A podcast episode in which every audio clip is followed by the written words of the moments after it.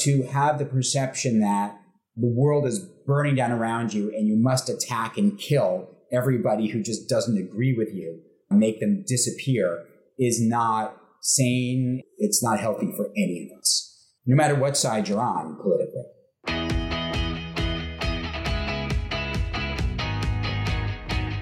This is the Daily Signal podcast for Tuesday, I'm your host, Rob Bluey, and those were the words of filmmaker Rob Feld, director of a new documentary called Jesters and Fools.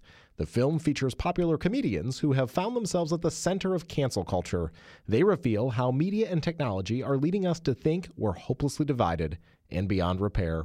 The documentary is meant to challenge our assumptions with the goal of bringing Americans together rather than further dividing us through online feuds. By turning to comedians, Feld hopes humor can lower the temperature and reduce polarization. It's an audacious goal for a society so wedded to social media. Stay tuned for today's interview right after this. Hi, I'm Giancarlo Canaparo. And I'm Zach Smith. And we host SCOTUS 101 it's a podcast where you'll get a breakdown of top cases in the highest court in the land. Hear from some of the greatest legal minds. And of course, get a healthy dose of Supreme Court trivia. Want to listen? Find us wherever you get your podcasts or just head to heritage.org slash podcasts. Case is submitted. Rob, thanks so much for joining the Daily Signal and congratulations on the new film. Oh, thanks, and thanks for inviting me to talk to folks about it. That's it's part two of actually making it. Is telling everyone it exists. That's right. The distribution is is how we all need to make sure that we get that message out to, to the broader American people. You say that our perceptions as Americans of the political differences that exist in society are quite different from reality. How do you know and, and why did you decide to pursue this project to tell the American people something that they might find a little bit unconventional or, or counter to what they normally believe? Well, part one, I'll, I'll credit it all to, to Chris Bail at Duke University. Chris is a social, computational social scientist, which is, I think, uh, he founded Polarization Lab at Duke and studies online polarization. And he and others also in the field do a lot of uh, data tracking and they scrape the different social media platforms and do a lot of surveys and follow people and come to the conclusion that our perceptions are way out of whack that it's really a small group of extreme personalities relatively speaking that are that are creating our perceptions of each other dominating the media taking up all the oxygen and making us think that we have far more animosity and far more difference than, than we do. The stat that I love is it's a Pew stat that it's 6% of all Twitter users create 73% of all political tweets, which, and then of course, there's only a small percentage of Americans actually using Twitter. So you, you, you look at that and you say, so the, the, the news report, Twitter blew up today when someone did something stupid. And what does that, what does that mean if this many people are are the ones making all the noise and everyone else is just quiet and wants nothing to do with this garbage.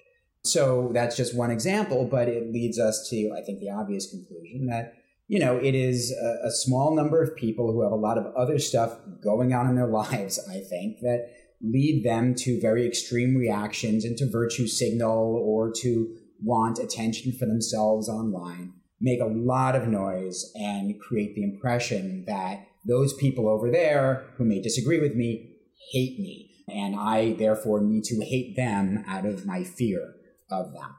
So this is all so much data around this. I can do a deep dive into this all day long. But what I wanted to do, you say why? I think like all art, it's it's pain it leads leads you to this uh, this pursuit. It's just not the environment that I grew up in when I was a kid. We used to look, arguing was our sport, and we'd sit in high school at the lockers and we'd call each other's commies and fascists and then go get pizza and play handball. And that was fun and sport, and we loved each other.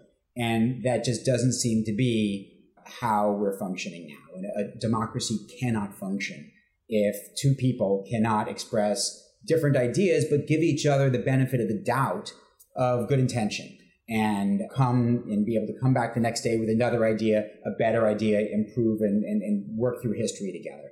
So I just watching my country go through this. I've got two little girls, uh, leaving the country to them. This is not functional. So I asked, what story can I tell? And finally, as I was talking to different academics and doing a lot of reading, I found Chris Bail at Duke.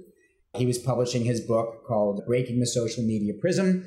Not my favorite title, but a fantastic book. And so we started working off of a lot of the research in his book to create a, a narrative that would tell a story emotionally and dramatically uh, with a little bit of humor and invite really everybody in to to this space so that we can see most of us have holistic ideas ideas that maybe one understanding over here another one over here but not all the way over here. And if most people feel empowered to not disappear from conversation we can drown out the extremes so that's that's really the goal is to show hey look there's a place for you you've got compatriots don't disappear I want to come back to the point you made about social media. I think that's so critically important. But let me first ask you this Was there a moment that really set you off and said, I need to do something about this? There's a contribution that I can make either through filmmaking or in working with Chris Bail, to tell this story? Or was it something that just gradually you observed over time? I mean, I think it's it's I probably reached a critical mass of being around or experiencing crazy and not being or feeling the kind of subconscious or almost just peeking into conscious restraint in conversation with people, concerned, well, if I say something rational, is this person to freak out or whatnot? And that's just, it's ridiculous. And then watching certainly how other people were going to war with each other, hearing friends, family members with kids on campus feeling like they're not having the robust discussions that I had when I was in school. It, I think just it, it all just bubbled up. And when I tell stories, there's no other story I want to tell. Like there's no other story to tell right now. And so that's that's how these things happen. You just find yourself telling the story. And why did you decide then to use humor as the way of telling the story? Well, otherwise, write a white paper, right? And no one reads those. So, as I was, look, I'm interested in the data and all of that, and I, I can do that reading, but if you want people to see it and enjoy it and, and absorb it, you've got to use emotion. That's how storytelling is driven on emotion. I'm a journalist by trade and background also, so I need facts and data, something I can demonstrate. And humor is a great way to wrap it all in sugar. And there are so many there's there look there are so many reasons, right? In theory, humor should be a way that we can mediate through challenging ideas in society, right? It, it takes this hard idea that may maybe tweaks you or makes you feel threatened, but it wraps it up, puts it on stage, and with a little bit of remove, and lets you experience it and, and, and let it even two contradictory ideas, irony, can, can float through your head and sit there and let you work through it. And we should all be able to sit in the room and laugh at ourselves, laugh at each other with good humor. And that is the great, that's what, what satire is for, what humor is for. But if humor is being challenged or the ability to tell a joke and take it as a joke is, is breaking, which it currently kind of is or seems to be for some people, um, you know, it, it then the whole thing ruptures, the system ruptures. So, but really, if I'm, I was thinking, well, how do I tell the story? And I'll get a bunch of academics and I'll get a bunch of journalists and whatever. Who do I want to hear talk about this stuff?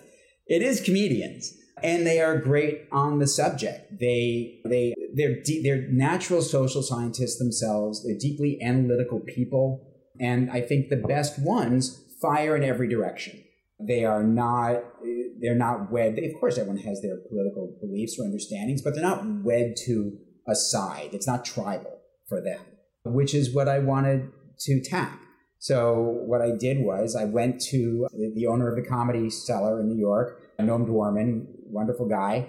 I said, look, here's my idea. I need comedians. This is what I want to do. And he said, I can introduce you to some people here and there, but basically come and sit here at the Comedy Cellar once we opened up for the pandemic, they reopened for the pandemic, hang around the bar and just you'll you'll be like a fly on the wall and people will slowly get to recognize you and you can talk to them as within limits. So that's really what I did. I was I would leave, put my kids to bed, run to the comedy cellar, and sit there for hours nursing a beer I'm kind of being Jane Goodall, just making no sudden motions, being very quiet until someone went, What the hell are you doing here? And slowly talking to them, the ones who would say, Look, I travel the country to tiny little clubs, and I don't see what is put on social media, what you see on media. That's not the country I see. I see much more heterodox people. They're not so black and white.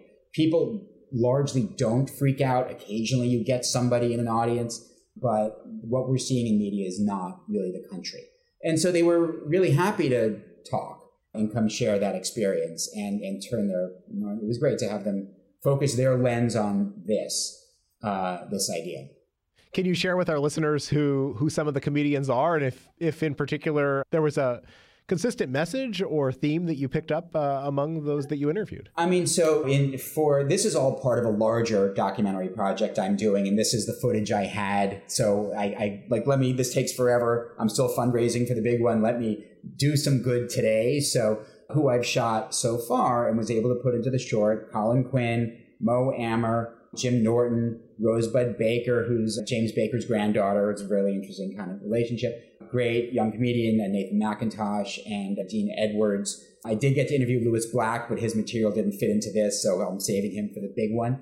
But look, they're all their own people, but I, I think the, the common thread was this is insane. This is not a way to be in society, not a way to run a society. That when people are being so extreme, it's really not about the thing you're talking about, clearly. It's really about some other thing that they have going on that it could be they've been shut in during the pandemic and they're just losing their minds. It could be they're shut in in their mother's basement and they just want some attention or they, they're angry people and they want to just burn things down. It could be any number of things, but to have the perception that the world is burning down around you and you must attack and kill everybody who just doesn't agree with you and make them disappear is not sane. It's catastrophizing. It's uh, it, it, it's not healthy for any of us, no matter what side you're on politically. Right. No, of course. And and in this age of cancel culture, it seems that comedians themselves have uh, been subject to a lot of the uh, changes that that our, our culture is experiencing. How have how has their business been affected, and how have they approached their jobs maybe differently as a result of of the situation they find themselves in today? Yeah, it's interesting. I mean, I can't speak for them, and they they all have a different take on it. I'll say. I mean, I think that I have heard some people say I mean, look, so there, there are people who can't be canceled because they have their own audience. So if you are an Andrew Schulz, for example, or a Tim Dillon, or a Wanda Sykes, anybody, Chris Rock, you can create, you can now with YouTube and, and, or just traveling, you can create your own audience and you can still, you know, you can still make a, a very, very, very good living. You don't need to hold any, you know, benefits for anybody. Where I hear people raising red flags is if you're an up and coming comedian or maybe kind of like the middle class of comedians, yeomen, working people, but you're not in the firmament. There are colleges that are going to say you can't cover this sort of material. Uh, you know, many comedians won't play colleges anymore. Uh, the more pernicious thing I've even heard people talk about is, which is also a technological change. If you're young and you're you're up and coming, you're putting a lot of material on Instagram, and that's where you're trying to get audience much more than working the clubs. And so you are going to develop your voice by what plays on Instagram.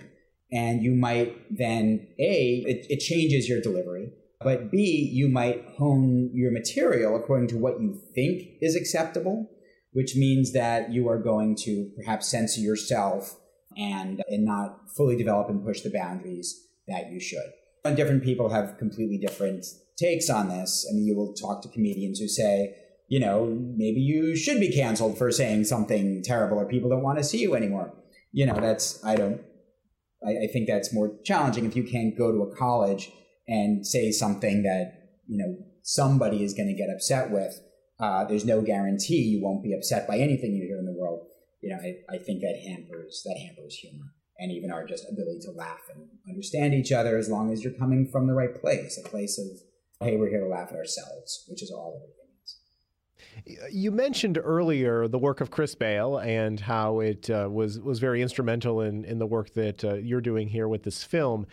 I'd like you to explain in perhaps more detail how the social media and uh, and, and, big media uh, really interact with one another. So you you had mentioned that a, a very small number of, of influencers on Twitter, now X, uh, help shape the conversation. From my understanding, the preponderance of users on those platforms are people who work in the media. So this is the, what they are seeing in their bubble. So how does that that that system kind of happen on a day-to-day basis and why are we seeing this polarization then the way that we are?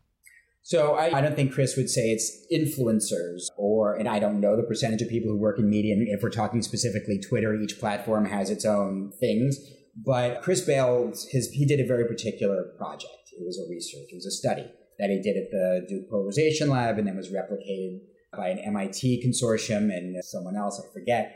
But he wanted to look at this idea of filter bubbles or information silos, however we, whatever we call them this week, right? The idea that if you are of a certain political persuasion, you are going to be fed by the algorithms information that's going to please you. And you will never see facts or opinions or feelings of the other side and therefore will never understand each other. If you're on the left and all you see in your in your echo chamber is stuff on the left or you're on the right and all you see is that you'll never understand or be able to have a, an interaction. So he wanted to test this idea. So he um, recruited large number of americans broad swath from across the country and and political identity. And uh, infiltrated their their feeds, their their social media feeds. And basically, if you were if you identified as being on the left, you were going to get information or articles that were center right to far right. And if you were on the right, you were going to get information or articles that were center left to, to far left and see what was going to happen. And what he found surprised him. Rather than making people in surveys afterwards have more understanding or come towards each other, it actually pushed people further into their into their sides corners. And if you were a more centrist person, you just went silent and you completely disappeared from conversation. Um, and so his reaction was this: I don't understand this. Let me let me do this again. So they reran the experiment with more in-depth tracking and, and, and interviews, and the exact same thing happened. And what he identified was a, a number of things. There's a lot of great myth busting. One is that we actually do see each other's information but or inf- opinions or facts. But a lot of what happens is that you will pay attention to the most extreme version of the other side, which you then recoil against. It pushes you further. You're more frightened of that person. You get better at articulating your own talking points. You, you know, get more tribal. There's a lot of status seeking that goes on because you post something in response and then you'll get a couple people go, "Hey, that's yes, we love you," and then you'll do something more hyperbolic, and you get more response. So we end up with people who are feeding off of that, doing more and more, and, and, and being more aggressive. And of course, they never do it in real life. In real life, they're not yet. Most people are not, or most of even this group are not running up and yelling at people. But in their mother's basement, they will say all kinds of nonsense. So, and if you're in the center, you go, this is a dumpster fire. This has nothing to do with me. This is not worth my time or energy. If I say one thing that is somewhat rational, my own side is going to come and take me out for not being pure enough, right? So what ends up happening is all we see is the most extreme versions. And then the media, which if it bleeds, it leads, it then trickles into more mainstream media. And you can argue over does one feed the other and what's our our our elites, our political elites, are they modeling good behavior for us? No. So it becomes this horrible feedback loop. Uh, but look, if, if this is our this is how we view the world through these stupid frames now, someone or something is composing this for us, increasingly something, and we miss everything out here that isn't within this frame. And so our, our reviews of each other, of, uh, of our world, even of ourselves, are just fundamentally warped by this media experience. So then what's your takeaway? What is your advice for those who who watch the film or just even listeners to this podcast? What what would you ask them to do to make sure that they don't fall into that trap?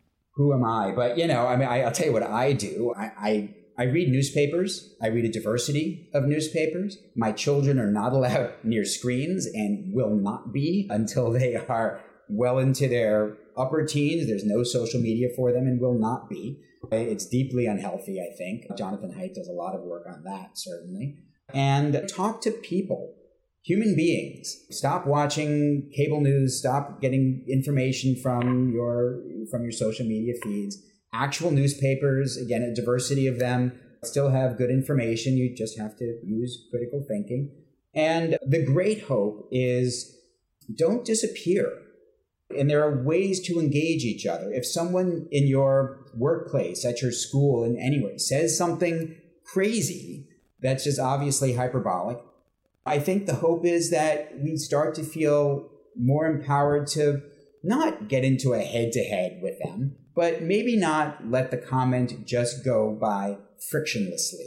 And say, ah, I don't really is isn't that really the thing? And because there's also kind of this too and so it you don't get into a head-to-head battle but there are ways to not let it just go and to let other people around you hear oh I, I feel that way too. I'm not the only one and so my hope for this short film is that people pass it to each other and share it because they go say don't don't you feel this way too and we all start to kind of have an identity as the call it that you can be politically center or moderate, you can be temperamentally center or moderate. But that's where I think we need to find each other. And just remember, we're all Americans here. You're, you have nothing to fear from your neighbor most of the time. It's it's really we we we are a community. We should be a community, and we can absolutely work through our problems together. But we, we can't do it if uh, if we fear each other and if we just attack each other before asking. T- tell me more. I'd like to hear. Tell me more about why you feel that way. It's a great tool. Are you optimistic that, that we'll be able to do that as a country, Rob? like, look, I'm from New York. I'm not a nat- like that's not optimism is not a thing that we do, but I I, I have to be. I, I, I because I have to be because the data shows us that most people want this and I think the, the real challenge is that media is so dominant in the way we experience each other and our world that you must step out of it. Thank, look, Thanksgiving is coming up. This is, and we even talk about in the film, there's a stat about how Thanksgiving dinners have been affected by all this in the last number of years. I, I hope everyone has a, a wonderful Thanksgiving with loved ones and talk, talk, don't be afraid to talk about things, but there are good ways to talk about things. And it's by asking questions of each other and not trying to repress that desire we all have to attack and be so angry. We have, and Thanksgiving is a great forum for us to get together, see people, family we haven't seen in a long time, and be able to reconnect and remind each other the, the love we have for each other and share. We will, of course, provide a link in the show notes uh, to the film. But for our listeners, Rob, tell us uh, how we can learn more about your work and uh, watch the film. Well, I mean, the, the website the film lives on is jestersandfools.com. It's also bouncing around YouTube and, and ironically around social media channels as we speak. There's no way around that one, I'm afraid. But there's lots on the website. We have a lot of partner organizations that have great tools for people as well. We're fundraising for the big documentary, so if anyone has ideas there, by all means, reach out. But I hope you enjoy it. I hope it's useful. I hope it's useful to everyone as a, as a way to spark conversation um, or just feel a little less alone. Rob Feld, the film is called Jesters and Fools. Thank you so much for spending time with the Daily Signal. We look forward to highlighting your work and making sure that our listeners are introduced to this film and, and hopefully, as they're using social media and other platforms, heed some advice that you and the comedians you feature offer in the film. It's really appreciated. Thanks, Rob. And that'll do it for today's episode. Thank you for listening to the Daily Signal podcast. Be sure to check out our evening show right here in this podcast feed, where we bring you the top news of the day. Also, make sure you subscribe to the Daily Signal wherever you prefer to listen. And help us reach more listeners by leaving a five star rating and review. We appreciate all of your feedback. Thanks again for listening, and have a great day. The Daily Signal podcast is brought to you by more than half a million members of the Heritage Foundation. Executive producers are Rob Bluey and Kate Trinko. Producers are Virginia Allen and Samantha Aschieris. Sound design by Lauren Evans, Mark Guiney, and John Pop. To learn more, please visit dailysignal.com.